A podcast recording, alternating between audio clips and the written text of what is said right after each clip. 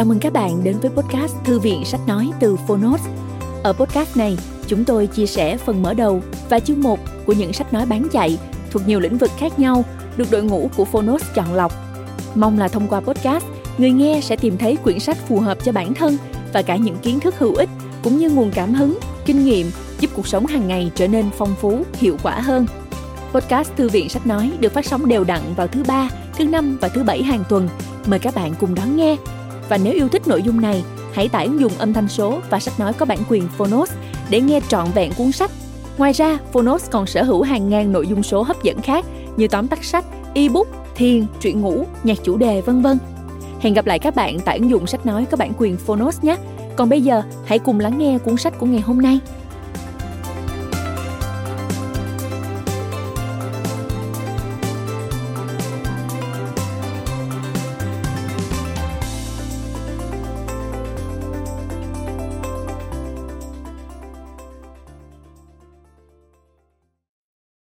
Bạn đang nghe từ Phonus.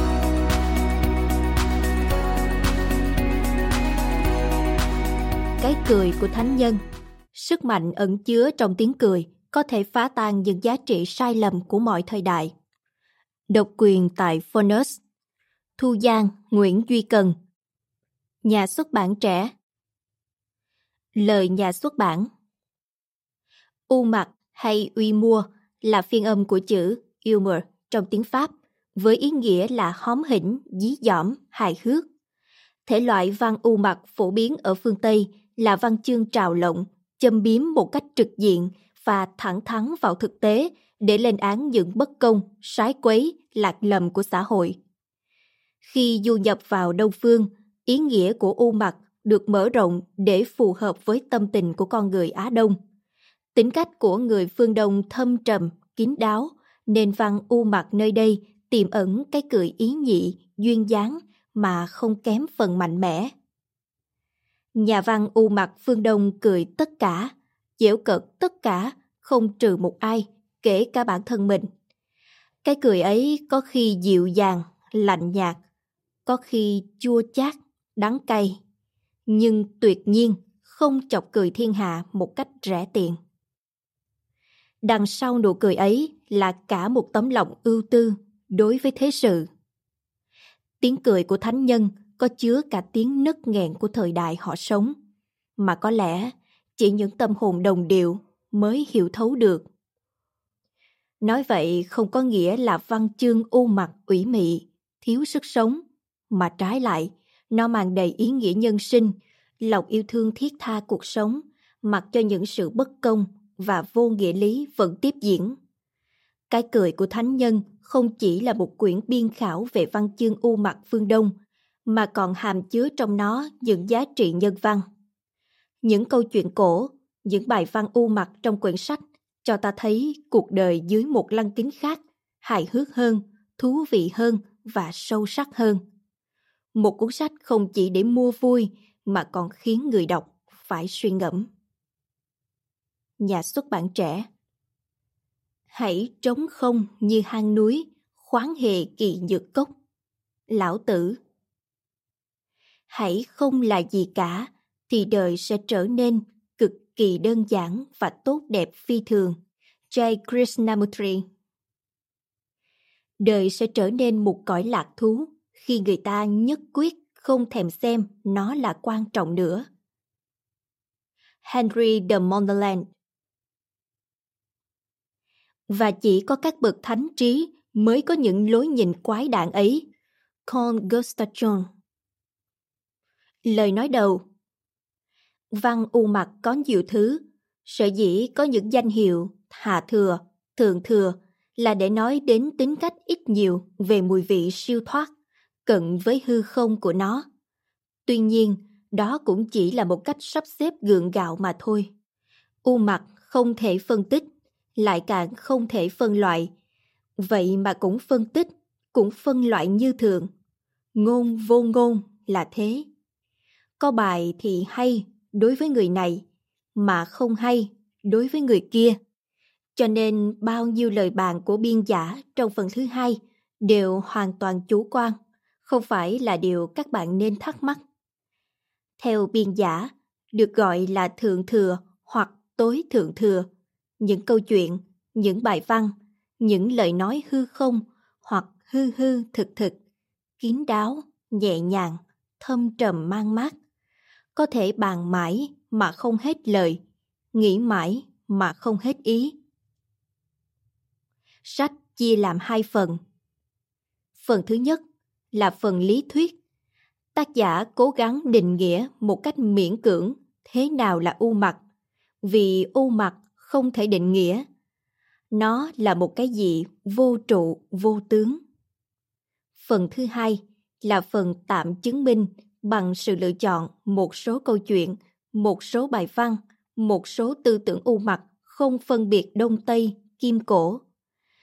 Phần câu chuyện thì thiên về đông hơn, phần tư tưởng thì thiên về tây hơn để được quân bình. Phần dành cho câu chuyện sở dĩ có phần có lời bàn và phần không có lời bàn là do ý kiến của một số anh em. Có bạn cho rằng u mặt mà có lời bình e sẽ mất hết hứng vị của u mặt, thà để tự nhiên, ai muốn hiểu sao thì hiểu. Nhưng có một số bạn bè khác lại đòi phải có lời bình vì họ chưa quen với lối u mặt thượng thừa này. Bình mà hay cũng là một sáng tác. Có kinh cũng cần phải có truyện, có luận. Tôi trộm nghĩ cả hai ý kiến đều có cái hay của nó. Một người bạn thân đến hỏi một thiền sư cái nghĩa của chữ thiền. Thiền sư chỉ mỉm cười mà không đáp. Trò chuyện một hồi những câu chuyện bâng quơ, thiền sư bèn mời khách đi dạo vườn hoa, xem hoa nở. Đi ngang một khóm hoa đào, khách khen. Mùi hoa thơm làm sao? thiện sư cười, bảo, đó là thiền. Lúc trở về trà thất, thiền sư mời khách dùng trà. Khách khen, trà ngon lạ. Thiền sư lại cũng cười, đáp, đó cũng là thiền.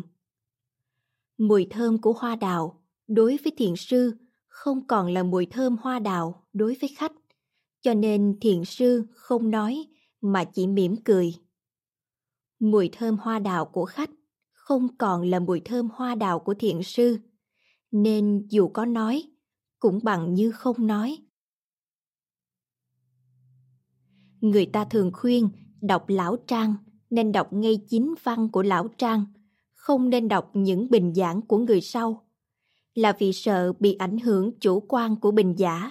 Đọc trang theo lời bình giảng của quách tượng đâu phải đọc trang, mà đọc trang của quách tượng. Đó là sự dĩ nhiên.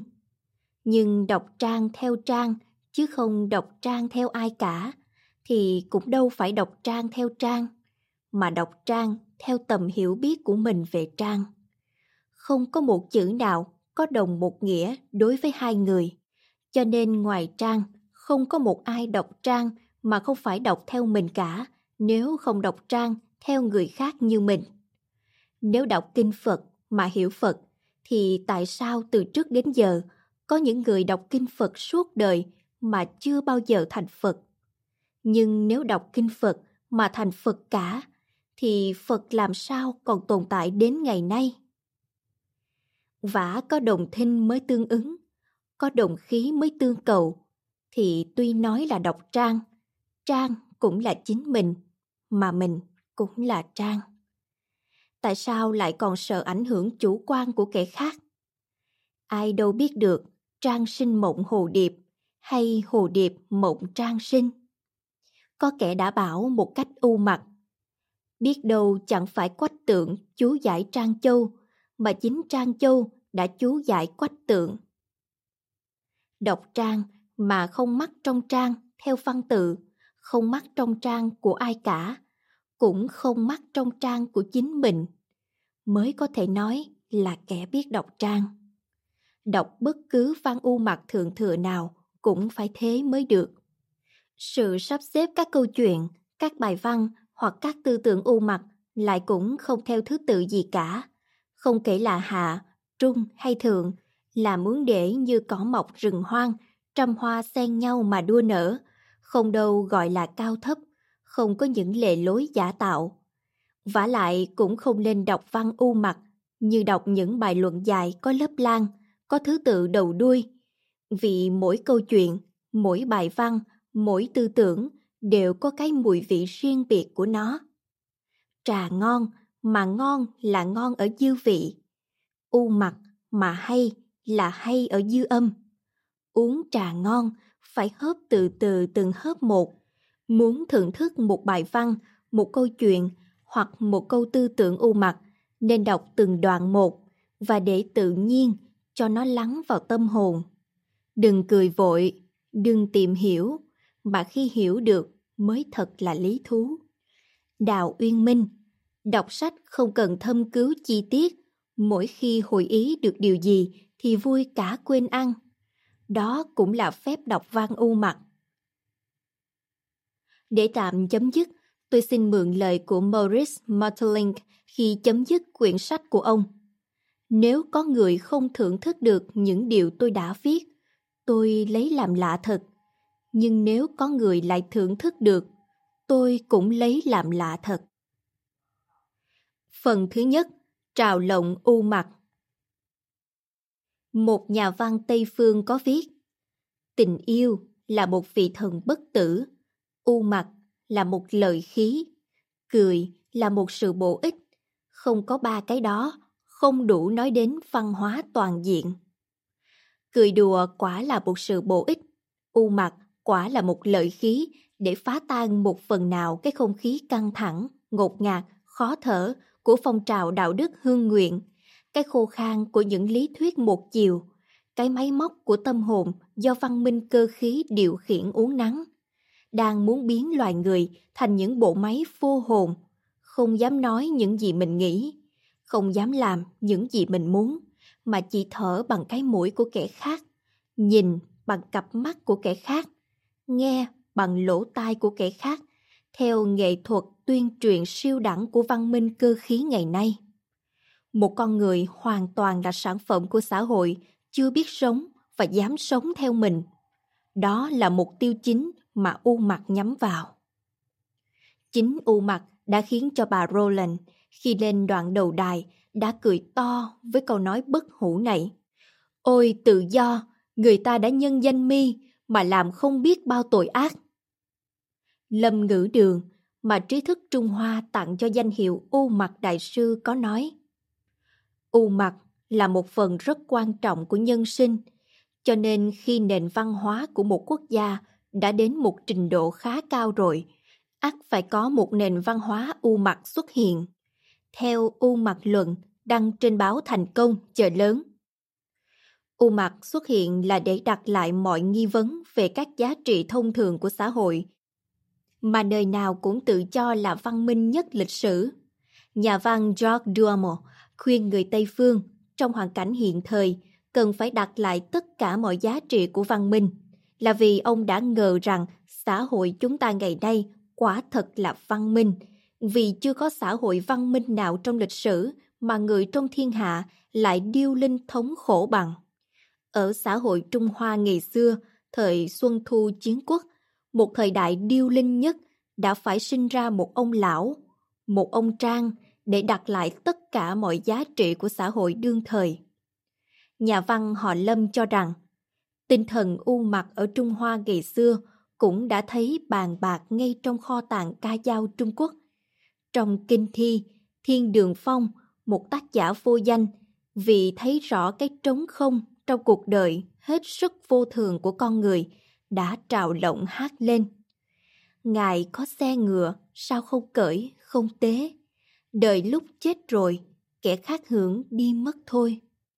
Đó là một phần nào đã bộc lộ cái trạng thái u mặt. Nhưng phải đợi đến nhân vật chủ não là Trang Châu xuất hiện mới có được một thứ văn chương nghị luận ngang dọc, mở ra cho người đời một thứ tư tưởng và văn học u mặt hẳn hoi. Trang tử là thủy tổ của văn học u mặt Trung Hoa. Các tung hoành gia như quỷ cốc tử, thuần vu khôn đều là những nhà hùng biện trào lộng thật, nhưng vẫn chưa theo kịp phong thái u mặt thượng thừa của Trang Châu. nền văn học Trung Hoa với bách gia chư tử đã phát triển rất mạnh. Người ta nhận thấy rõ ràng có hai luồng tư tưởng khác nhau xuất hiện. Phái cẩn nguyện, lấy lễ, nhạc, trang nghiêm, cung kính và nghị luận tuyệt đối một chiều làm chủ yếu. Và phái siêu thoát, lấy tự do phóng túng, trào lộng u mặt, nghị luận dọc ngang làm yếu chỉ. Trong khi phái cẩn nguyện cúc cung tận tụy phò vua giúp nước, chăm chăm lấy sự sát thân thành nhân, lâm nguy bất cụ làm lẽ sống, như nhóm đồ đệ của mặt địch hay nhóm cân đai áo mão đồ đệ của khổng khâu, thì phái siêu thoát lại cười vang cho bọn khép nép chậu chực ở sân rồng còn kém xa loại heo tế. Hoặc giả như nhóm đồ đệ của Dương Chu, nhổ một sợi lông chân mà đổi lấy thiên hạ cũng không thèm. Hoặc coi nhân nghĩa như giày dép rách, xem lễ là đầu mối của loạn ly trộm cướp. Phái nho gia có thuyết tôn quân nên bị nhà cầm quyền khai thác lợi dụng, nhân đó mà có bọn hữu nho xuất hiện, được nhóm vua chúa nâng đỡ đủ mọi phương diện. Nhưng dù bị đàn hạt, bị bức bách đủ mọi hình thức, văn học u mặt đã chẳng những không bị tiêu diệt, lại còn càng ngày càng mạnh. Đúng như lời của lão tử, tương dục phế chi, tất cố hưng chi. Nghĩa là hồng muốn phế đó là làm cho hưng đó, theo đạo đức kinh.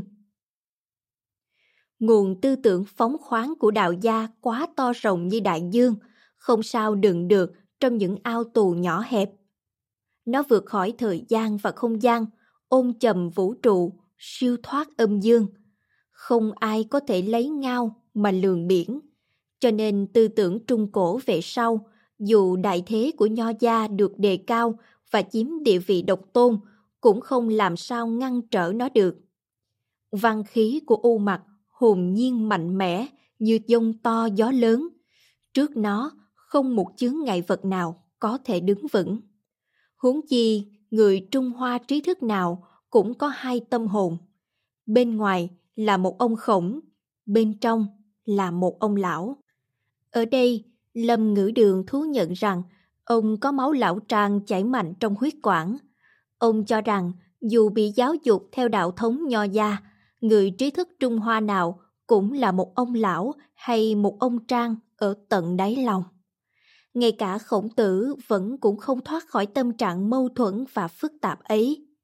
Âu cũng là một cái luật chung cho tất cả mọi người. Bất cứ ai cũng vừa ngoại hướng và nội hướng, nghĩa là một thái cực, nói theo kinh dịch. Nhưng thiên về ngoại hướng thì nặng về khổng mạnh, còn nặng về nội hướng thì thiên về lão trang hơn. Không ai thuần nội hướng hay thuần ngoại hướng. Các nhà đại nho nước ta, những Nguyễn Công Trứ, Cao Bá Quát, Nguyễn Khuyến đều bên ngoài là khổng mạnh, mà bên trong là lão trang. Hãy đọc loại văn ca trù của họ sẽ thấy rõ cái tâm hồn mâu thuẫn lưỡng diện của đại văn hào nước ta. Nghiêm toản tiên sinh trong quyển Việt Nam Văn học sử đã nhận xét rất đúng. Trong những bài hát nói, ca trù, các cụ ngày xưa cao hứng, thường giải tỏ nỗi lòng hay trình bày quan niệm nhân sinh. Chúng ta đọc văn có thể đi sâu vào tâm hồn thi nhân mà thấy rõ tư tưởng, hoài bão, tính tình của họ. Sao vậy? Vì trong khi tiêu giao cùng cảnh vật, phóng khí hình hài, đem tâm hồn gửi vào tiếng trúc tơ, nhà nho thoát khỏi vòng ràng buộc của nghi lễ chi phối hành vi, cử động của họ lúc ngày thường. Họ có thể trong nhất thời tự giải thoát để đi vào cõi mộng hay thông cảm với thiên nhiên. Vậy nên đa số đượm mùi lão trang hoặc có tính chất vô cùng lãng mạn. Nhận xét này cũng rất đúng với người Việt Nam. Trí giả Việt Nam nào cũng vậy, đều có hai đường xuất xử. Xuất thì theo khổng, sử thì theo lão. Nho lão cùng ở trong một người mà không bao giờ nghịch nhau. Hạng trung lưu, không một người đông phương nào, cả Trung Hoa, Nhật Bản hay Việt Nam mà đọc lên bài Quy khứ lai tự của Đạo Uyên Minh lại không biết thích thú, nhất là hạng người say mê trong con đường nhập thế. Ngày có làm thì đêm phải có nghỉ, đó là định luật của thiên nhiên. Nhất hạp, nhất tịch vị chi biến. Văn học u mặt là mở, văn học cẩn nguyện là đóng, nghĩa là khép kín trong vòng tiểu ngã, trong các giáo điều luân lý. Nguồn gốc sinh ra không biết bao nhiêu việc nhỏ nhen, ích kỷ và giả dối. Văn học Trung Hoa, ngoài thứ văn học lăng miếu trong triều đình không kể, còn đều là thứ văn học rất đắc thế cho tư tưởng u mặt. Văn học lăng miếu thực ra chưa đáng kể là văn học, vì nền văn học có linh tính chân thật phải đi sâu vào tâm tư con người để khám phá và cởi mở những khát vọng thầm kín của nó mà ước lệ giả tạo của xã hội cấm đoán.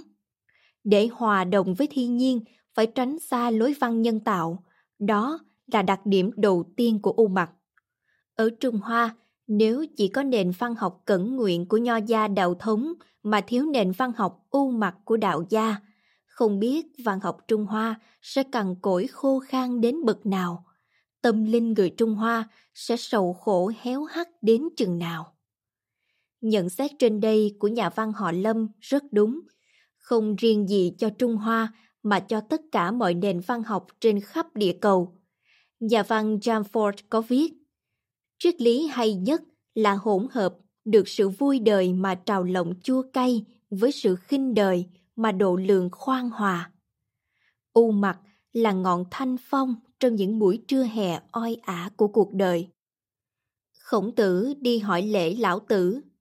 Lão tử nói, Lời nói của ông là lời nói của những kẻ nay đã xương tàn cốt rụi. Vả, người quân tử đắc thời thì đi xe, không đắc thời thì tay vịnh nón lá mà đi chân. Ta nghe rằng kẻ buôn giỏi khéo giữ của cải quý giá như không có gì. Người quân tử thành đức, dung mạo như người ngu. Họ khác với cái khiêu khí và đa dục của ông. Thái sắc ấy và dâm chí ấy không ít lời gì cho ông cả. Ta sợ dĩ bảo cho ông biết có bấy nhiêu thôi. Đoạn văn trên đây của Tư Mã Thiên nói về lão tử và khổng tử. Có cái ý vị trào lộng mà chua cay của người thời chiến quốc đối với hạng người thích làm thầy đời, chưa thể là văn u mặt thượng thừa. Phái siêu thoát nếu lại nhập vào dòng yếm thế và phẫn thế, sẽ mất lần đi cái tinh thần chân chính của u mặt. Căn cứ vào tiêu chuẩn này, ta có thể nhận thấy rằng sách trang tử gồm cả thảy là 33 thiên, nhưng chỉ có nội thiên là toàn bích, phản ảnh đúng tinh thần u mặt thượng thừa của Trang Châu mà thôi. Các thiên chương khác cũng có một số mà giọng trào lộng không kém Trang Châu, nhưng lại có giọng chua cay phẫn thế, có thể do các tay Trang học đạo theo lối văn u mặt của Trang. Nên kém xa thần thái siêu thoát của Trang, như ở thiên đạo chích chẳng hạn. Khổng tử lắm lúc cũng tỏ ra có tinh thần u mặt. Sau một thời gian bôn ba thuyết khách, cốt đem đạo học truyền bá cho hạng vương đế mà không thấy ai biết dùng đạo mình, bèn than. Dư dục vô ngôn, thiên hà ngôn tai. Rồi khi bị dồn vào thế kẹt, lại trào lộng tự bảo.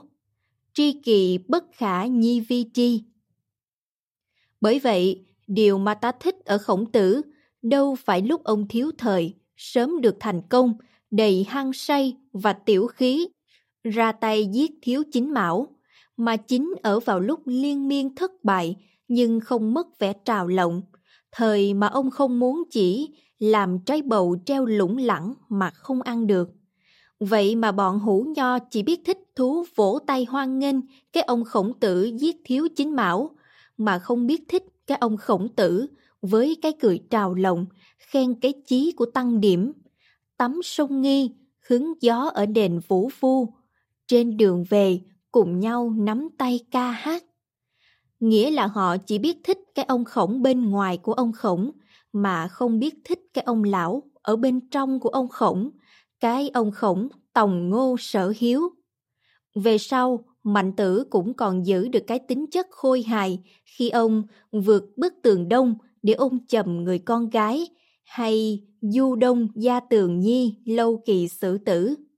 Điều mà bọn đại sĩ phu về sau không bao giờ dám hở môi. Đến sau này, bọn hủ nho lại càng ngày càng kém, không đủ để bàn đến. Ngay như hàng phi tử, tuy có tính cách trào lộng, nhưng lại thiếu sự nhẹ nhàng tự nhiên, nên cũng không sao theo kịp u mặt. Đến như bọn Đông Phương Sóc, Mai Cao đều chỉ là hạng người hoặc kê trào phúng, chưa có đủ bản sắc u mặt thượng thừa. Mãi đến vương bậc, hà án với tinh thần phóng khoáng của lão Trang. Lại thêm có nhóm Trúc Lâm Thất Hiền là nhóm bảy nhà thơ, nhà văn sống vào khoảng thế kỷ thứ ba ở Trung Quốc, gồm Nguyễn Tịch, Kê Khang, Lưu Linh, Sơn Đào, Hướng Tú, Vương Nhung, Nguyễn Hàm. Họ ở ẩn trong rừng trúc, đánh đàn, uống rượu, ngâm thơ. Tiếp tục khởi xướng nên mới mở ra được cái phong thái thanh đàm, quét sạch được cái khí vị nặng nề mốc meo của hũ nho thời ấy. Trong cái không khí tự do đó, tư tưởng đời Chu Tần được cơ hội khai phóng, biến thành một phong trào hoạt đàm tự thích, như cây cỏ được cái nắng mùa hạ mà sum xê, để rồi tiến sâu vào cảnh vật mùa thu. Kết quả là cuối đời Tấn, một nhà thơ trào lộng u mặt thành thục là đào tiềm xuất hiện. Theo nhà văn họ Lâm thì cái vẻ đạm bạc tự thích của đào tiềm không giống cái vẻ cuồng phóng của Trang Châu, cũng không có cái bi phẫn của khuất nguyên. So sánh bài Quy khứ lai từ của Đào Tiềm với các bài Bốc cư, Ngư phụ của khuất nguyên, tuy đều là những bài văn cao quý như hoa thơm cỏ lạ, nhưng văn họ Đào không có cái hồi âm kịch liệt và ai phẫn của khuất nguyên. Họ Đào như họ Trang đều chủ trương về với tự nhiên, nhưng đối với thế tục, Đào không có cái bén nhọn như Trang. Đào không chịu khom lưng, quỳ lụy vì năm đấu gạo, mà thương xót cho mình quá ngu dại chỉ vì miếng ăn đem đổi nhân phẩm của mình. Còn Trang Sinh thì lại cười vang cho bọn người bon chen theo danh lợi, không hơn gì bò lợn được dưỡng nuôi để mà xẻ thịt. Nói thế đâu phải chê Trang mà khen Đào, là vì sự thật có nhiều thứ u mặt. U mặt trong thi ca tự thích thì Đào là thủy tổ, mà u mặt trong văn nghị luận thì Trang là tối cao. Bản chất của thi ca là nhẹ nhàng, thanh nhã, cho nên Đào rất ôn hòa là cái lẽ nó phải vậy. Họ Lâm cho rằng Trang tử là thứ u mặt thuộc dương tính, còn Đào tìm là thứ u mặt thuộc âm tính, khí chất khác nhau mà thôi người Trung Hoa chưa nhận thức rõ ràng ý nghĩa sâu xa và vai trò quan trọng của u mặt, nên cho rằng u mặt cũng đồng nghĩa với hoạt kê trạo phúng, khiến u mặt bị kẹt trong một phạm vi hoạt động eo hẹp. Sau trang tử, văn chương u mặt có tính khí ngang tàn, không thấy tiếp tục xuất hiện nữa, là vì những tư tưởng phóng dật ấy bị thế lực đạo thống của Nho gia và quyền uy của vua chúa áp đảo. Trong khoảng 2.000 năm, người viết văn nghị luận đều phải theo đòi thánh hiền, còn kẻ sĩ cầm bút cũng chỉ múa may trong vòng khổng miếu. Nếu có thứ văn nghị luận nào mới mẻ, kiến giải có hơi siêu phàm thoát tục, liền bị coi là phản lại đạo đức, biện ngôn hay ngụy thuyết. Thậm chí bọn đại sĩ phu còn quy cho hà án vương bậc về tội suối dục thói lan tràn của kiệt trụ, làm cho nhân nghĩa bị chìm đắm, nho phong mờ mịt, lễ nhạc băng hoại. Sở dĩ nước Trung Hoa điên đảo, họ cũng đều quy tội cho u mặt gây ra. Vương Lạc thanh đạm vậy mà bọn hủ nho cho đó là triệu chứng diệt vong của nước Tấn. Sự thanh đàm còn chẳng được chấp nhận, thì còn ai dám chủ trương nói đến chuyện tuyệt thánh khí trí, tuyệt nhân khí nghĩa các hữu nho có thể đem vứt bỏ văn học u mặt ra ngoài văn chương lăng miếu, mộ bia, nhưng không thể vứt bỏ ra khỏi cuộc sống của con người, vì u mặt là phần đặc biệt và quan trọng nhất của đời người. Dù là trong sinh hoạt hàng ngày của các nhà đại nho, dù họ là những người sáng tạo ra văn học cẩn nguyện, trang nghiêm, đạo mạo bậc nào, Trong những khi cùng bạn hữu đàm đạo, há chẳng có những lúc cười đùa châm chọc nhau sao? Chính những phút ấy là những giây phút thần tiên, tâm hồn cởi mở và sống thật. Chỗ khác biệt giữa văn học cẩn nguyện và văn học u mặt là văn cẩn nguyện thiếu cái ước ác của u mặt mà thôi. Trong nền văn học Việt Nam mà thiếu văn chương lãng mạn u mặt của ca trù, thử hỏi còn có cái gì là tự do sinh khí nữa? Vậy mà bọn đạo đức hương nguyện nước ta không ngớt lên án là thứ văn chương du hí và vong quốc. Người ta đã kém thành thực đối với mình. Những yếu tố chính của u mặt U mặt và bất ngờ Yếu tố quan trọng nhất của văn u mặt là sự bất ngờ, nghĩa là không thể dự liệu trước được. Sứ mạng của u mặt không phải là ru ngủ với những tập quán, thành kiến cố hữu của con người, mà cốt là thức tỉnh con người bằng nghịch thuyết một cách tự nhiên và đầy nhân ái. Phàm việc gì trên đời có cùng mới có biến, mà có biến mới có thông, như dịch kinh đã dạy. Và sự biến ấy là một sự đột biến do sự tiệm biến lâu ngày. Nhờ vậy mới có chỗ thông. Thông, tức tiếng cười của ta đó.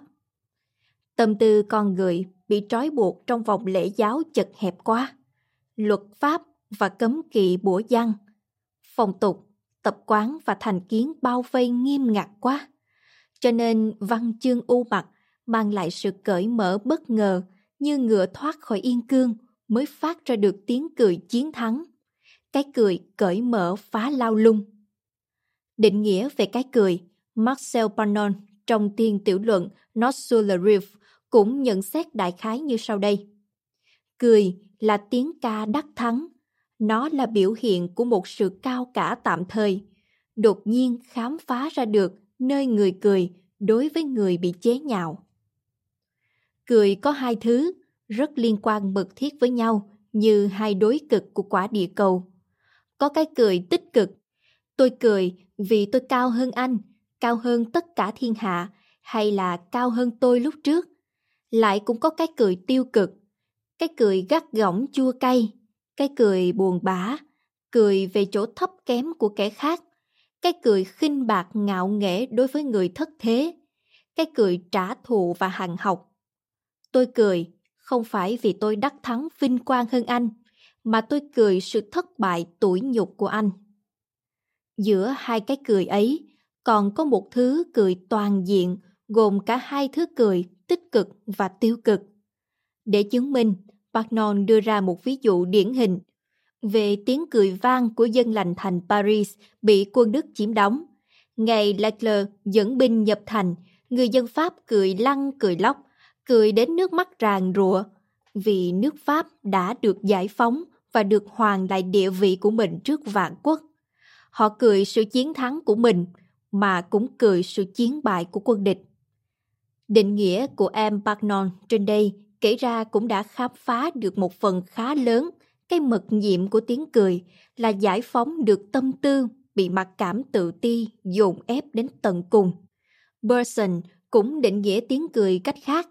Hài hước là đem hình thức máy móc mà trồng lên sự sống. Thuyết ấy khá hay. Nó cũng không nghịch với Barnon mà còn chứng minh một cách rõ ràng hơn là khác.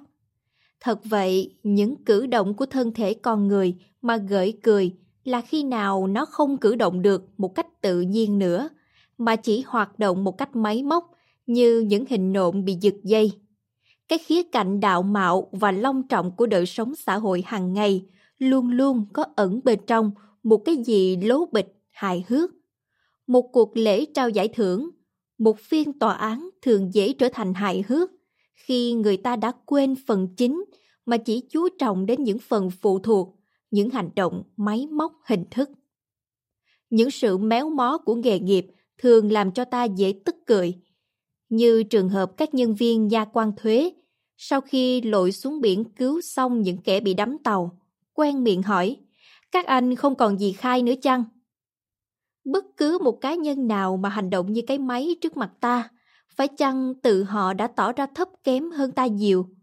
Còn ta đã trở thành một tâm hồn tự do, không bị xã hội biến thành một dụng cụ vô hồn. Cũng nên nói qua về một công dụng khác của văn chương trào lộng, nói tục.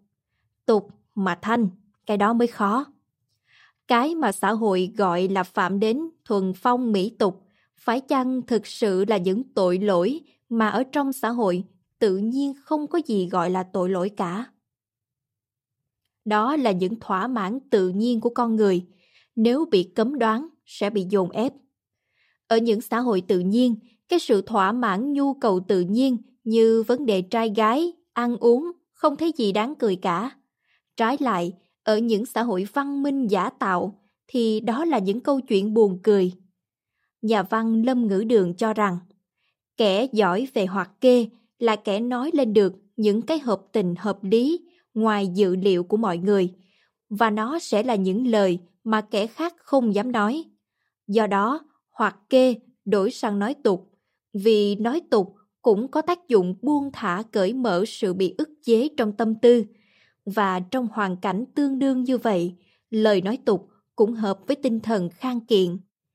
Bởi vậy ta thường thấy nhiều ông bà thời thường hết sức đoan trang đạo mạo khi nóng giận bực tức việc chi hay văn tục kinh khủng. Ngày xưa, bên Trung Hoa, Thuần Vô Khôn đáp lời của Tề Uy Vương. Hạ thần uống một đấu cũng say, mà uống một thạch cũng say. Uy Vương hỏi, uống một đấu cũng đã say rồi, thì làm sao uống được một thạch? Thuần Vô Khôn đáp, khi hầu cận bên hoàng thượng, thì chỉ uống một hai đấu là đã say nhừ rồi.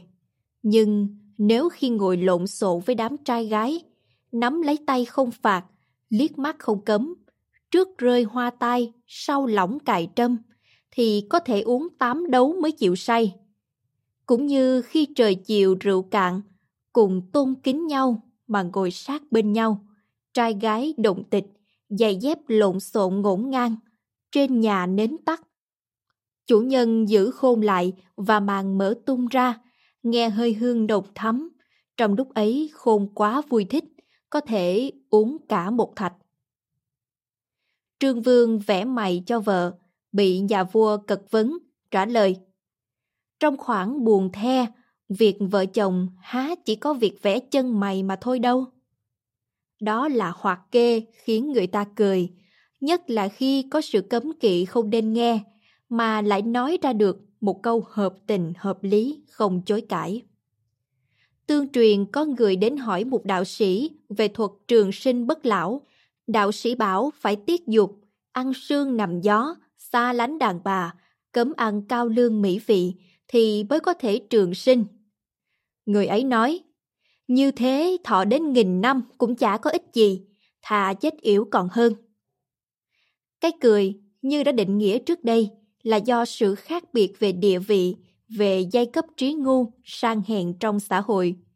Những rủi ro bất ngờ xảy ra cho những kẻ có một địa vị cao cả, tôn nghiêm, dễ làm cho người dân đen cười lắm. Người khùng không ai cười, mà một vị vua chúa cao sang tôn quý lại rủi ro khùng khiệu, nói lắp, nói ngọng, sẽ làm cho thiên hạ cười vang. Cũng như một cái lỗi chính tả, đối với thí sinh tiểu học không làm gì cho người ta cười được, vì cười nó đâu có gì chứng tỏ sự tài giỏi của ta hơn nó đâu. Trái lại, nếu là một ông giáo sư mà viết sai chính tả sẽ làm cho học trò cười lên một cách sung sướng. Chế giễu bọn người nhiều may mắn, nhiều uy quyền, nhiều tài hoa hơn thiên hạ là giúp cho đám người vô phúc, thiếu may mắn, thiếu uy quyền, thiếu tài hoa, cảm thấy trong một thời gian ngắn, cao hơn những hạng người trong thực tại cao sang, tài giỏi hơn họ kia. Làm cho họ cười là giúp cho họ một cơ hội nhỏ bé và tạm thời lấy lại chút ít lòng tự tín đã mất trước những thực tế phổ phản. Bởi vậy, những vở hài kịch nhiều ít đối với số đông khán giả là một liều thuốc bổ, nâng đỡ tinh thần đang xuống dốc vì quá mệt nhọc trong cuộc đời vất vả, tâm tối và đầy tủi nhục hàng ngày. Đối với những bệnh nhân vì nản chí, chán trường, mệt mỏi, cười quả là một liều thuốc bổ. Marcel Pagnon bảo rằng, cười làm tăng hồng huyết cầu vì nó làm cho lá lách ta nở lớn hơn. Ông lại còn cho rằng những kẻ không còn cười nữa vì những lý do gì bên ngoài lần lần sẽ mất sinh lực, mất cả sự nhanh nhẹn và mất cả lòng nhân ái. Nhận xét ấy chả rõ có đúng không, nhưng có điều chắc chắn là kẻ thiếu nụ cười sẽ giống như khúc gỗ mục và thiếu hẳn tình cảm với chung quanh. Và như vậy, đâu còn gọi là sống nữa. Chính vì những lẽ nói trên mà ta thấy phần đông người dân rất thích đọc những bài thơ ngang, trào lộng châm biếm. Người ta không bao giờ cười đối với kẻ mà ta khi, nhưng sẽ cười những chỗ sơ hở của những kẻ hơn ta về nhiều phương diện. Người ta đâu có cười kẻ si tình tầm thường trong dân gian, mà cười lăn ra khi gặp phải một ông sư cụ mà lại tương tư. Sư đang tụng niệm Nam Mô, thấy cô sách giỏ mò cua bên chùa.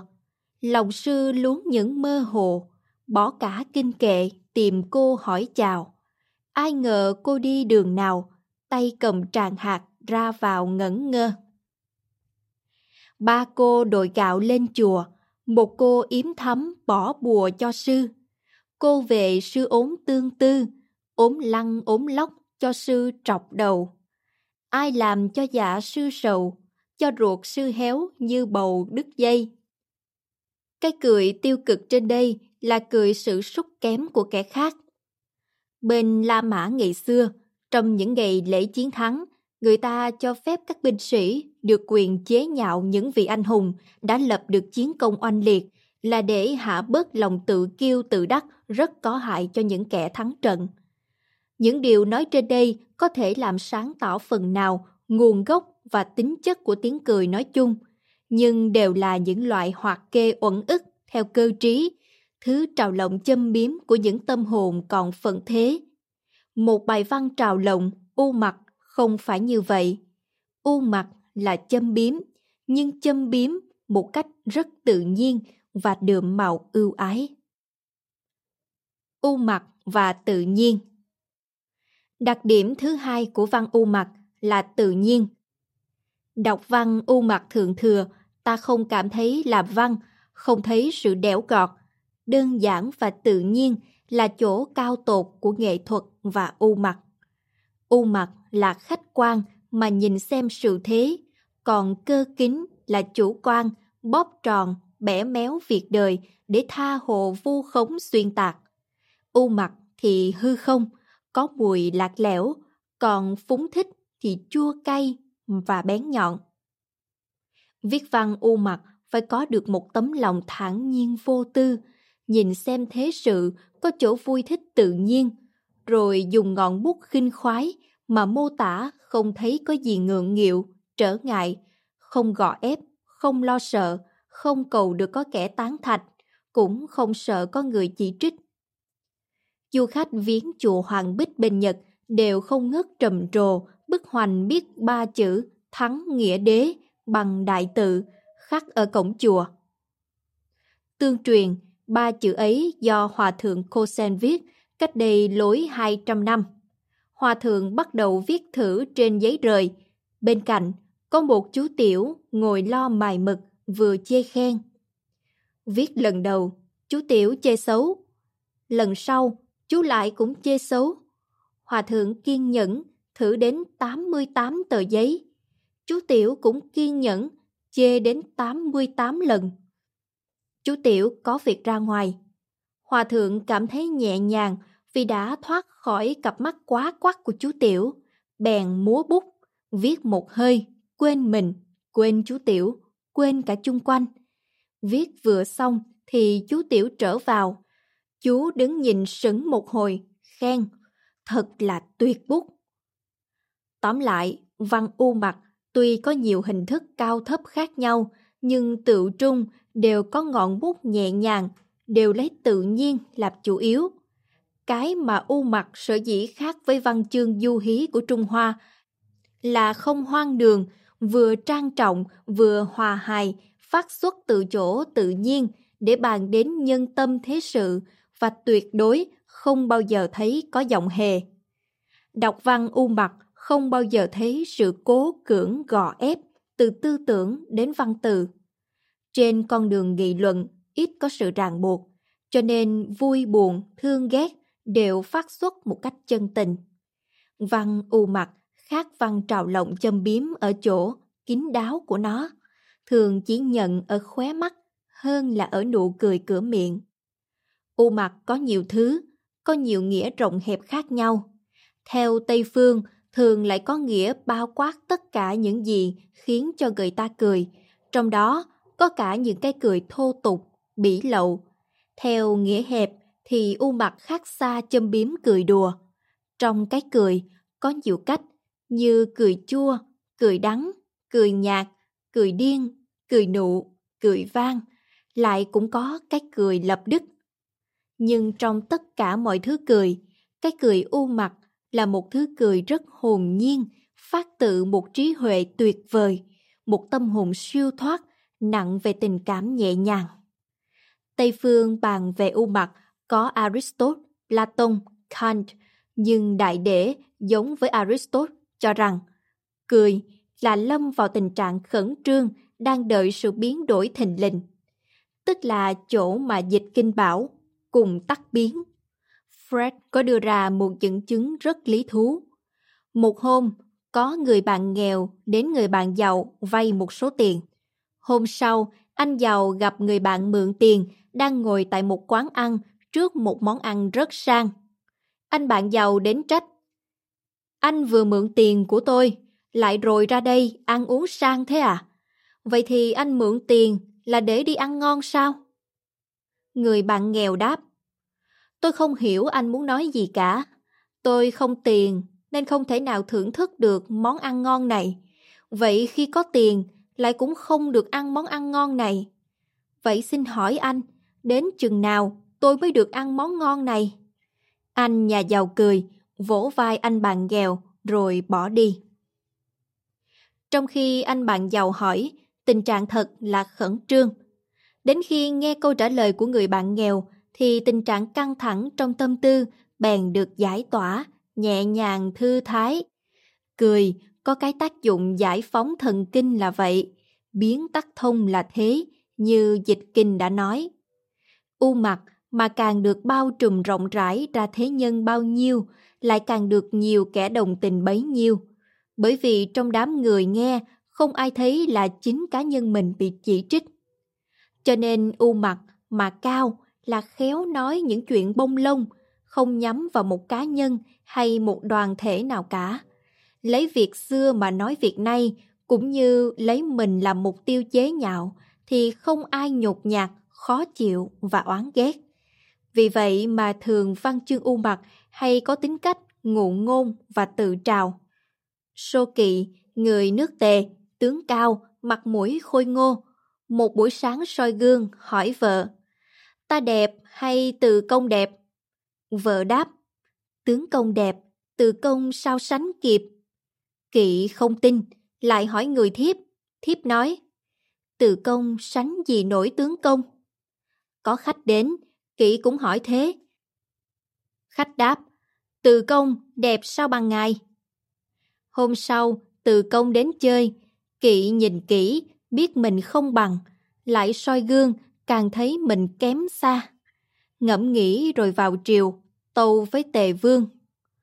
Thần vốn biết dung mạo không bằng từ công, vậy mà vợ thần vì yêu, thiếp thần vì sợ, khách thần vì muốn cầu cạnh, đều nói thần đẹp hơn. Nay nước tề, đất vuông ngàn dặm, thành quách trăm hai, trong cung không ai là không yêu đại vương, ngoài triều không ai là không sợ đại vương bốn phương không ai là không mong chờ đại vương. Như vậy đủ thấy người ta đã che mắt đại vương rất nhiều rồi vậy. Chỗ u mặt của sô kỵ là biết lấy cái việc mình bị che mắt hoặc tự tạo ra để cảnh tỉnh sự bị che mắt của người khác, không riêng gì là của một ông vua mà là tất cả mọi người. U mặt và tình thương Tiếng cười của U Mặc vì vậy có thêm một đặc điểm thứ ba là tình thương. Tiếng cười U Mặc là tiếng cười ôn nhu hòa hoãn, phát tự tâm linh siêu thoát, vượt lên xa những cái nhỏ nhen cố chấp của người đời. Nếu châm biếm hài hước mà có tính cách cá nhân sẽ không còn phải là tinh thần u mặt nữa. Bởi vậy, những câu châm biếm có tính cách chua cay ác độc, hằng học, nguyền rủa không phải là u mặt. Tình cảm của u mặt là siêu thoát, là đạt thấu nhân tình đạo lý. Người đọc văn không thể không vui mà nhận nó, như trường hợp tề vương trên đây.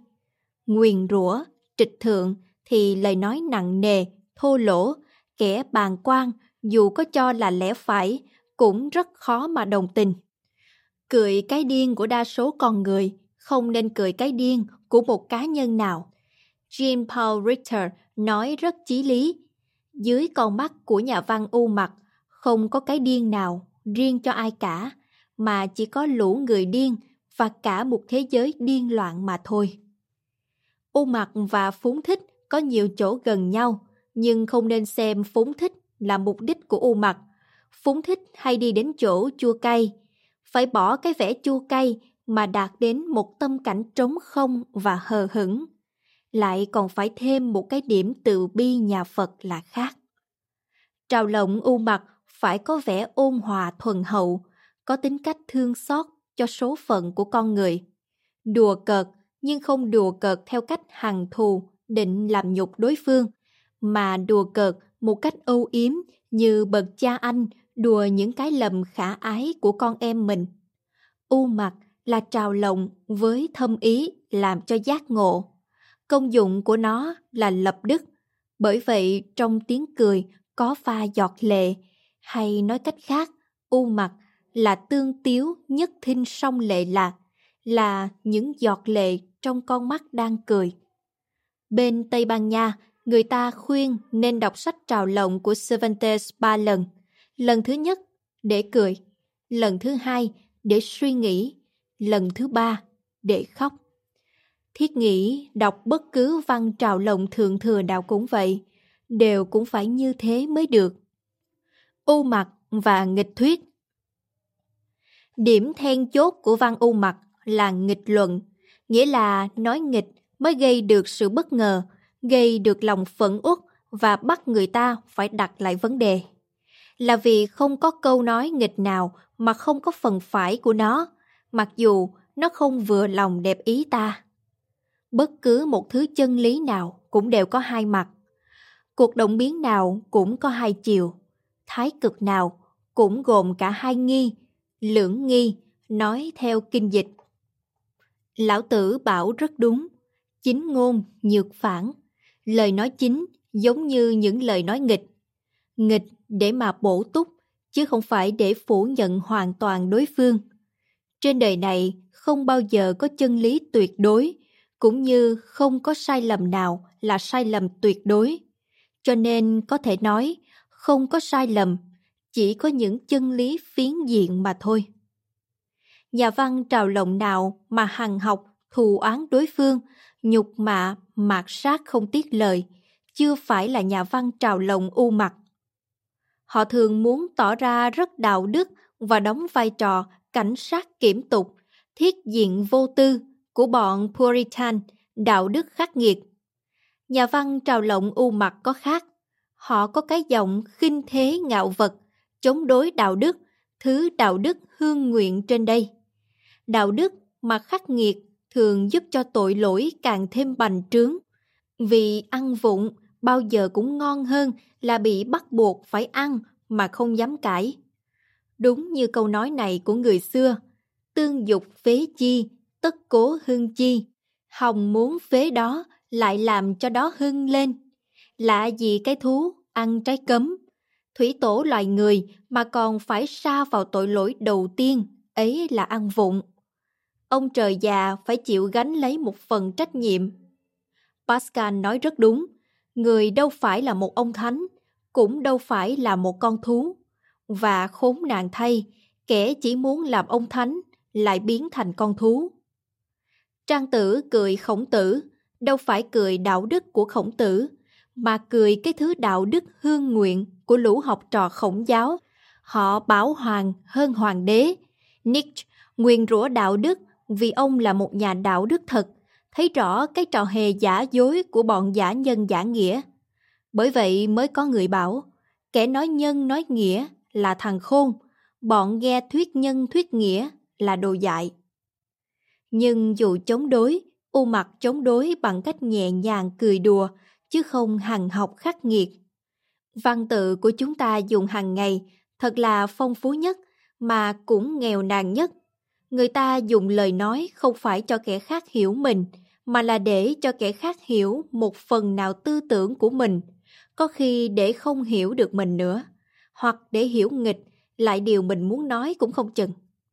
Bởi vậy văn tự có khi phải nói nghịch để người ta hiểu thuận và ít nói hoặc nói ít là để được hiểu nhiều hơn hoặc hiểu rõ hơn. Văn tự chỉ nên có công dụng là khêu gợi, đó cũng là cái thảm kịch của nhà văn.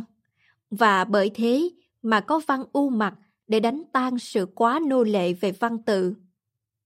Trang tử viết, có nơm là vì cá, đặng cá hãy quên nơm, có giò là vì thỏ, đặng thỏ hãy quên giò, có lời là vì ý, đặng ý hãy quên lời. Ta tìm đâu đặng người biết quên lời, hầu cùng nhau đàm luận. Đọc Kinh Kim Cương, ta cảm thấy dường như Phật viết tới đâu là xé tới đó. Đến cùng không còn một câu một chữ nào để cho người đời sau bấu phiếu. Phật đã xé kinh và nói Pháp. Đọc kinh Phật thường thừa phải biết đọc kinh vô tự.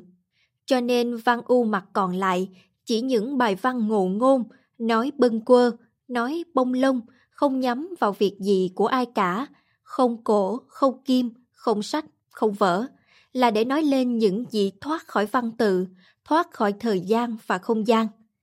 Danh từ phải có định nghĩa, mà có định nghĩa là có giới hạn rõ ràng. Cho nên văn từ không phải để nói lên sự thật, hay nói cho đúng hơn, để nói lên có một khía cạnh nào của chân lý mà thôi. Vì vậy ta thấy trong những câu văn u mặt có lối ghép chữ lạ lùng. Những danh từ đối lập thường được ghép đôi như cặp âm dương trong đồ thái cực. Văn u mặt phát lên tiếng cười. Tiếng cười của thức giả đã thấy rõ con voi toàn diện. Cười lũ mù, rờ voi đang tranh luận với nhau om sòm để giành lẽ phải về mình. Một lẽ phải tương đối và phiến diện. Về văn chương, phần cốt tử là ở những chữ nhân, chữ mà.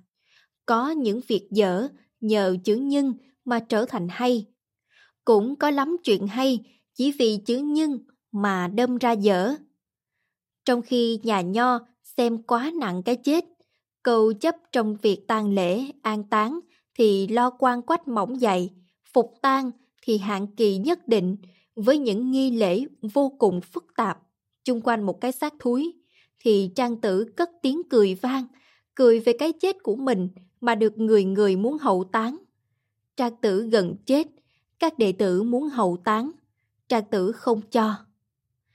Ta có trời đất làm quan quách nhật nguyệt làm ngọc bích tinh tú làm ngọc châu vạn vật làm lễ táng đám táng như thế chưa đủ sao? Lại thêm chi lắm việc? Đệ tử thưa, chúng con sợ diều quả ăn xác thầy. Trang tử cười nói, trên thì diều quả ăn, dưới thì dòi kiến ăn, cướp đây, cho đó, sao có thiên lệch thế? Cái tiếng cười ấy của trang tử đã thức tỉnh không biết bao nhiêu người rồi, đã giải thoát không biết hàng bao nhiêu tâm hồn bị ngột thở trong sự ràng buộc hình thức của luân lý đạo đức vô cùng khắc khe phức tạp. Paul Claudi đã thú nhận rằng khi đọc xong văn u mặt của Trang, ông đã phải nhảy ngược người lên. Ông viết, ông nói sao? Ghê gớm thật, ngu ngốc thật, vô sĩ thật. Quá lắm rồi, ông đã đi xa lắm rồi. À, ông vua mị những thiên tính xấu nhất của tôi. Ông đã khám phá một cách trắng trợn những ý nghĩ thầm kín mà tôi không dám thú nhận. Tôi nghe ông nói mà lương tâm tôi bị dày vò ray rứt nhưng cũng lại cảm thấy đê mê sảng khoái. U mặt và giả vờ Tóm lại, có được một tâm hồn siêu thoát, không bị ràng buộc trong cảnh giới nhị nguyên, có nhận rõ đủ mọi khía cạnh của sự đời muôn mặt, có thấy rõ những cái đáng khinh mà thế nhân quá trọng, nghĩa là có thấy được cả bề trái của sự đời, mới viết nổi loại văn u mặt thường thừa. Không có một ai dám vừa quả quyết lại vừa phủ nhận một điều gì. Nhưng thường thường có biết bao việc mà chính mình cho là phải hôm trước, hôm sau lại phủ nhận nó ngay mà mình không hay không biết. Chân lý nào trên cõi tương đối này cũng chỉ là một thứ chân lý tạm thời và phiến diện mà thôi. Vì vậy, bậc trí giả ngày xưa ở Đông Phương không bao giờ dám quả quyết một việc gì.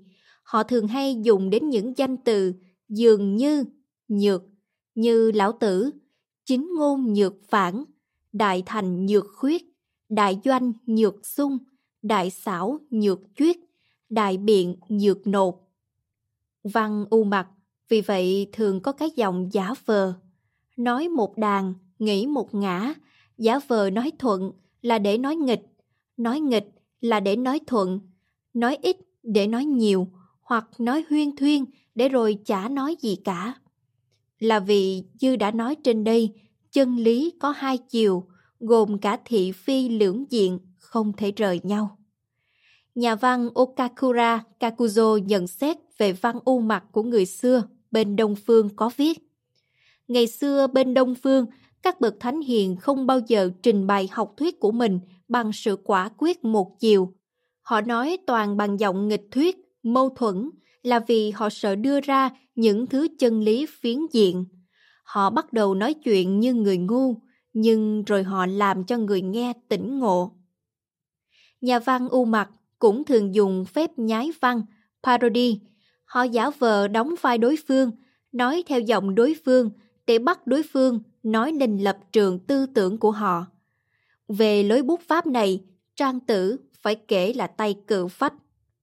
Nhưng độc đáo nhất là giả vờ cười mình để khỏi phải làm ngượng kẻ khác. Lão Tử nói, Thượng sĩ văn đạo cần nhi hành chi, trung sĩ văn đạo nhược tồn nhược vong, hạ sĩ văn đạo đại tiếu chi bất tiến bất túc dĩ phi đạo. Bậc cao nghe nói đến đạo thì cố gắng làm theo. Bậc trung nghe nói đến đạo thì thoạt nhớ thoạt quên. Hạng thấp nghe nói đến đạo thì cười to lên. Không cười to lên, sao đủ để gọi đó là đạo cả? U mặt tế nhị làm sao? Cái tiếng cười to của hạng người hạ sĩ khi nghe nói đến đạo đâu có làm cho đạo nhỏ hơn, mà lại làm cho đạo càng thêm lớn rộng, càng thêm bất khả tư nghị đối với hạng người đầu óc thiển cận như ít ngồi đáy giếng. Tiếng cười to ấy là cái ngu xuẩn của những thứ nhãn quan phiến diện, chỉ thấy có cái lợi mà không thấy cái hại của cái lợi ấy, cũng như chỉ thấy có cái hại mà không thấy cái lợi của cái hại ấy. Trang tử ở thiên thiên địa cũng cười mình là người mê. Ôi, hạng thật mê suốt đời không tỉnh, hạng thật ngu suốt đời không khôn. Ba người đang đi mà có một người mê, thì chỗ mình định nói có thể mong đạt tới được là vì kẻ mê ít mà người tỉnh nhiều. Nếu ba người cùng đi mà có đến hai người mê, thì chỗ mình định nói đến không thể mong đạt tới được là vì người mê nhiều mà người tỉnh ít. Nay cả thiên hạ đều mê, ta dù muốn chỉ đường cũng không thể nào chỉ được. Biết là sự chẳng được mà vẫn cứ gượng làm, đó lại càng mê hơn thiên hạ nữa. Văn u mặt chuyên về lối giả vờ, giả vờ khiêm tốn, giả vờ thơ ngây, giả vờ lú lẫn. Làm như nhớ đầu quên đuôi, sự việc bất nhất, trật tự hỗn loạn là để tỏ sự phi lý và mâu thuẫn của cuộc đời đối với lý trí hẹp hòi, thiển cận của con người. Chân lý có tính cách toàn diện, cớ sao văn u mặt lại không nhắm vào toàn khối mà cứ nhắm vào một vài khía cạnh đặc biệt nào đó thôi. Là vì nhà văn u mặt đông phương quan niệm không có gì nhỏ, không có gì lớn. Tuy là một phần tử mà nó vẫn chứa đựng cả toàn thể. Một hạt nguyên tử cũng là cả một vũ trụ vô tận vô biên. Họ giả vờ lú lẫn, bỏ sót, bỏ quên, là để đừng bỏ sót bỏ quên gì cả. Bởi vậy mới nói, đại thành nhược khuyết. Các nghệ sĩ tài hoa bao giờ cũng tin tưởng nơi óc thông minh, nhạy cảm của những người thưởng thức tác phẩm của họ. Sở dĩ ít khi họ chịu nói hết lời là vì họ hiểu rất rõ công dụng của hư ngôn, của cái gọi là ý tại ngôn ngoại. Cái hư không của văn nghệ giống như cái lỗ hổng trên không trung. Nó thu hút mạnh không khí chung quanh. Oa tắc doanh là thế. Văn u mặt thường có sự nửa úp nửa mở. Giả vờ nói nghịch và chỉ nói nửa lời thôi là vì cái gì có vẻ bí mật sẽ có sức hấp dẫn lạ lùng. Bí mật mà càng cố giữ kín là càng khêu gợi óc tò mò. Trong các bài nhạc thường có những khúc lặng lẽ, những khúc nghe rất nhỏ là để cho người nghe phải hết sức chú tâm mới nghe rõ được. Bởi vậy, sự lặng thinh rất hùng biện, có khi còn hùng biện hơn hùng biện nữa. Thần thoại Hy Lạp có câu chuyện u mặt sau đây. Midas, vua xứ Phrygia, vì làm phật lòng thần Apollon nên bị vị thần này cho mọc hai cái tay lừa. Ông đã giữ kín việc này, nhưng không sao giữ kín được với tên thợ cạo của ông. Ông bắt tên này phải thề độc với ông là cho tới chết không được tiết lộ việc bí mật này. Sợ mắc lời thề, nhưng không sao giữ mãi sự bí mật ấy. Nó dằn dập tâm tư anh đến phát đau. Anh bèn nghĩ ra một kế, đào một lỗ dưới đất rồi kề miệng thì thầm bí mật. Vua Midas có lỗ tai lừa. Bấy giờ, anh thấy lòng mình thơ thới nhẹ nhàng. Nhưng nơi lỗ sâu mà anh đã cẩn thận lấp đất lại, mọc lên một đám sậy. Mỗi khi gió hiu hiu thổi, chúng sậy lại thì thầm tâm sự với nhau. Vua Midas có lỗ tai lừa. Quả cái công dụng của hư vô đâu phải tầm thường. Thiện dụng hư ngôn nói lên được cái không nói. Ngôn vô ngôn mới có thể viết được văn u mặt. Điều quan trọng ở văn u mặt không phải ở những gì nó đã nói lên, mà quan trọng là ở những gì nó đã khêu gợi được nơi ta. Nếu muốn làm văn u mặt, hãy lựa chọn những danh từ nào thật hùng biện, bằng chưa tìm ra được, tốt hơn không nên viết gì cả.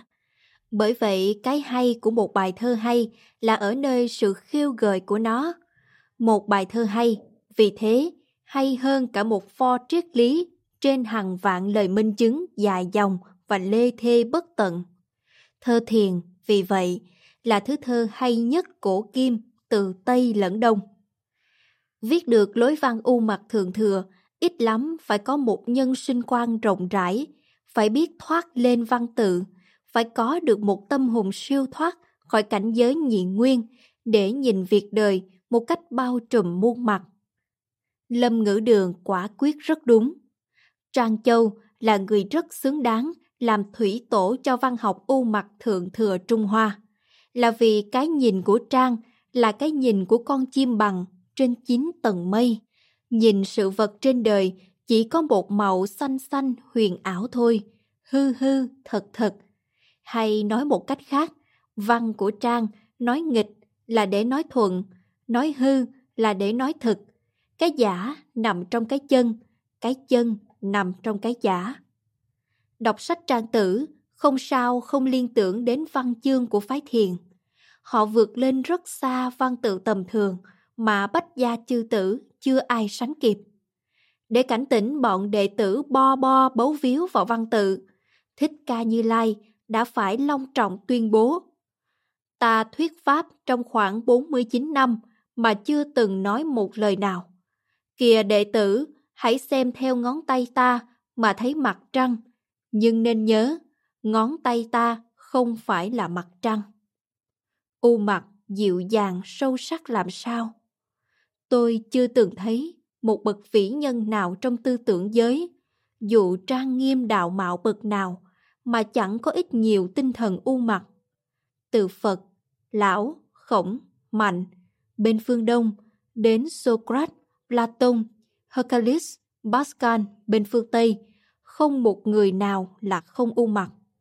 Khí vị nồng nhạt nhiều ít là tùy tính khí, tất cả đều vô cùng thanh nhã và thoát tục. Nhà văn Malame nhận xét rất đúng.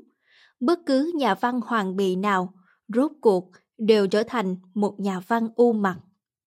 U mặt mà dùng đúng với tinh thần của nó đều có công dụng thay đổi cả một đời tư tưởng sai lầm của chúng ta.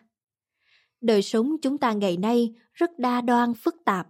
Khoa học chúng ta quá khô khan và vụ lợi. Triết học chúng ta quá buồn tẻ tôn nghiêm.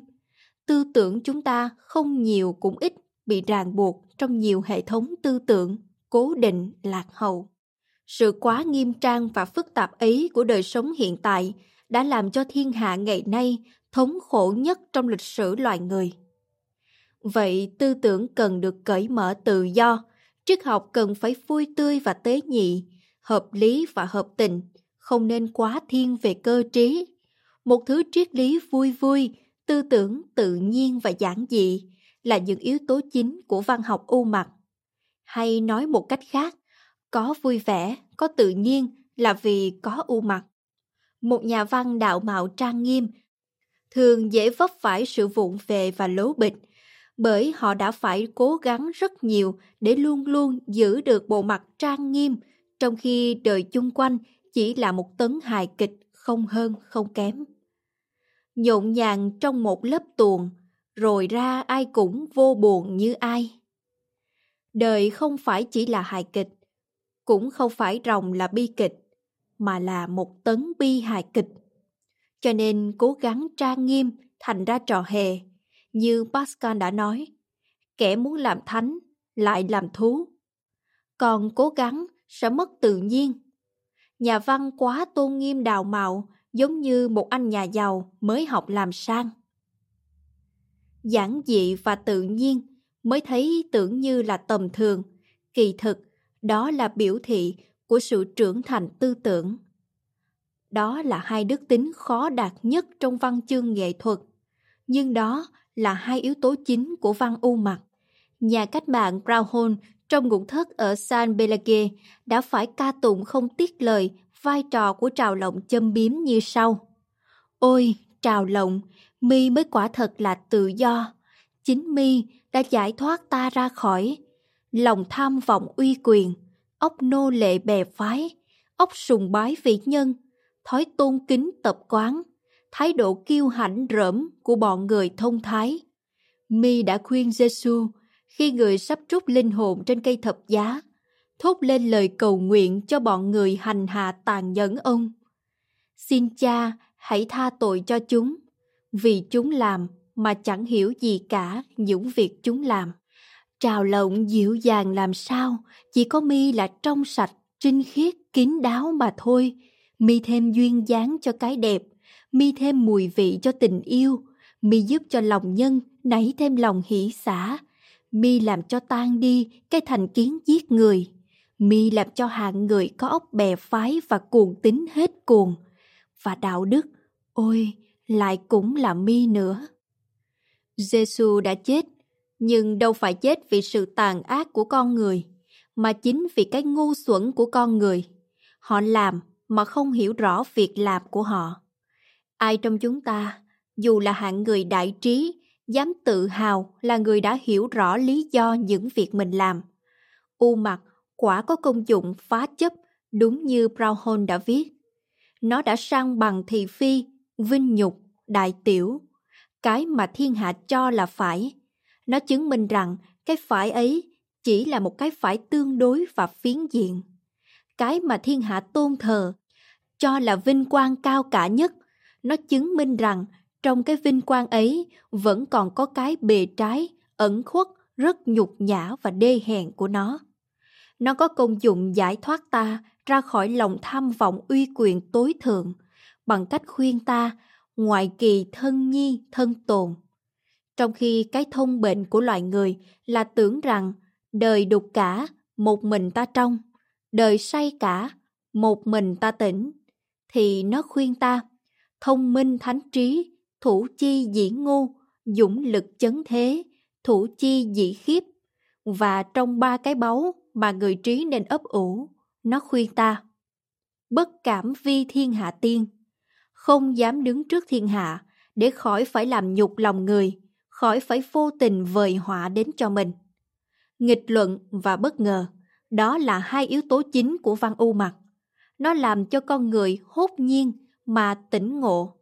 Có trí là khó, mà thông minh mới khó hơn. Thông minh cũng còn dễ, thông minh mà như ngu mới khó hơn.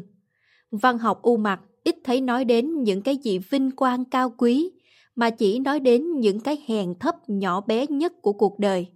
Và nếu có nói đến những gì cao xa vĩ đại, là để nói đến những gì mà tự nó không có gì cao xa vĩ đại cả. Văn học u mặt cũng hay bàn đến các con người điên, say và ngu, nhưng đều là những cái điên, cái say, cái ngu của hạng người đại trí không còn mê chấp trong việc lấy cái tương đối làm tuyệt đối. Về loại văn học u mặt này, Trung Hoa có thể gọi là giàu nhất với những bộ truyện trào phúng cao xa như Tây Du Ký là một. Đọc Lỗ Tấn, đọc Kim Dung quả là một kỳ thú. Đọc văn u mặt, nhất là u mặt đông phương của Lão Trang hay Thiền Tông, ta sẽ thấy câu định nghĩa sau này của phái thiền thật là sâu sắc. Cười là một sự ngạc nhiên đồng tình. Phần đông sở dĩ có sự đồng tình là vì có đồng mới có ứng. Cái cười của thiền trước tiên là sự ngạc nhiên vì nó là một nhận xét nghịch lại với lối suy tư và thành kiến lâu nay của mình. Vừa ngạc nhiên thì lại vừa tỉnh ngộ. Giác ngộ thường được biểu thị bằng một tiếng cười rất đặc biệt. Cái cười của người đắc đạo vừa phá được cái vô minh của mình. Đọc một câu văn u mặt, ta có cảm tưởng đầu tiên gặp một đối thủ. Một kẻ thù thân yêu bởi họ dám nói nghịch lại với ta. Nhưng rồi người thù ấy biến thành người bạn, người bạn ấy lại trở thành một người thầy.